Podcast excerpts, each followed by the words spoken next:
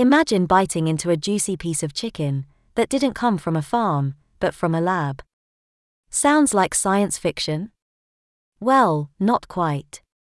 The U.S. Agriculture Department has given the green light to California based Good Meat to sell their chicken produced from cultured cells, heralding a new era of sustainable meat production.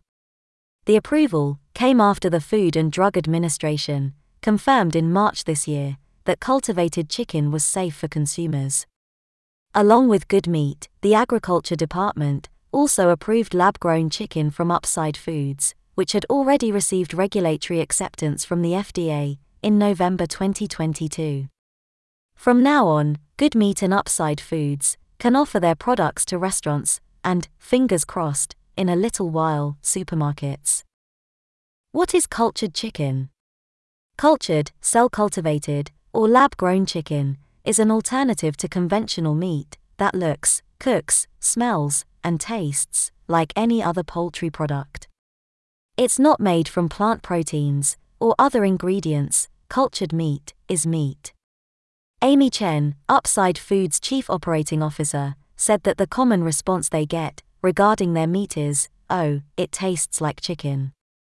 Aside from the environmental benefits, lab grown meat could also offer a solution to food shortages, supply chain problems, animal welfare, and the efficient use of vast swathes of land that would otherwise serve to raise livestock.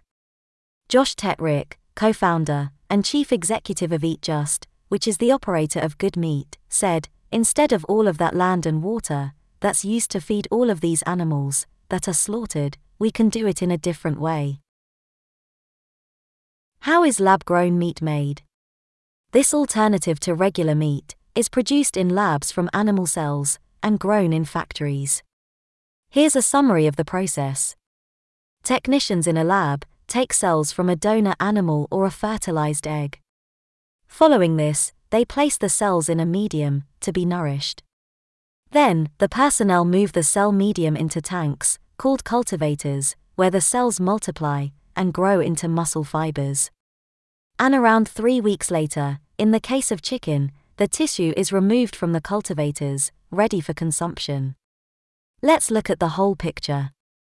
The cells coming from only one bird, for example, allow for the cultivation of the same quantity of poultry that would normally come from hundreds of thousands of traditionally farmed birds. In February this year, we published an episode about how Upside Foods produces their meat. What companies are in the cultured meat business? Although cultured meat is not in high demand yet, several businesses are betting on this clean source of food by installing huge industrial facilities. At the moment, the most prominent lab grown meat producers are Good Meat, Upside Foods, Aleph Farms, Mosa Meat, Higher Steaks, Believer Meat, Meatable, and Biotech Foods. Even though most of these firms have not received approval from the FDA or the U.S. Agriculture Department yet, they are making sizable investments to have their products ready for consumption and to get authorization from the regulatory organisms. Let's call it a leap of faith. Of all the aforementioned companies, Good Meat stands out since they started selling their cultivated chicken in Singapore in 2020 at Huber's Butchery.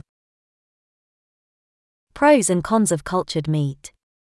As with every product, we must be aware of its advantages and disadvantages. Here are the downsides. The first one is that cultivated meat is more expensive than regular meat. So, this could be a deterrent for consumers. Secondly, it is not yet made in the same proportion as regular chicken.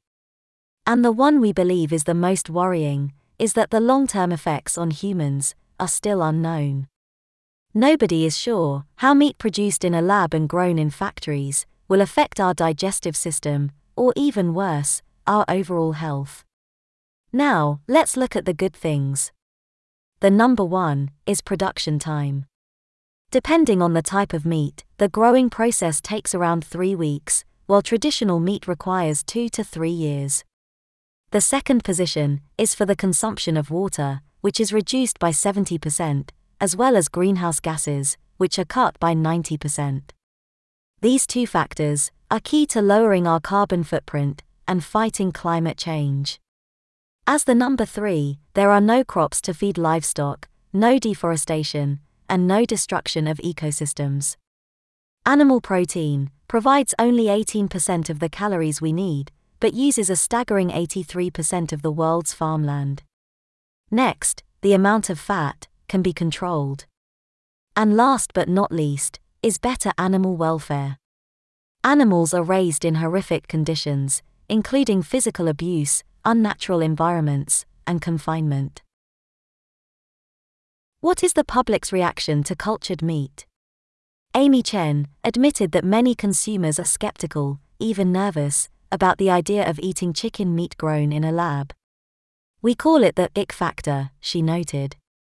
In a recent poll by the Associated Press, around half of US adults expressed their concerns about consuming cultivated meat, and when asked for a reason, most said, it just sounds weird.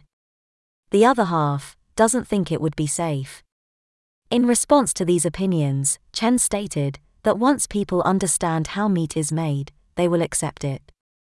And after they taste the meat, they'll buy it. When will cultured meat be available? Cultured meat may not be common in most US restaurants for at least five years, and perhaps a decade, before it reaches supermarkets on a massive scale. Upside Foods and Good Meat explained that production of lab grown meat will be limited at the moment, as they are not producing enough to meet future demand. To give you an idea, an Upside Foods facility produces up to 50,000 pounds of cultivated meat per year. They are aiming to expand to 400,000 pounds. But those figures pale compared to traditional chicken.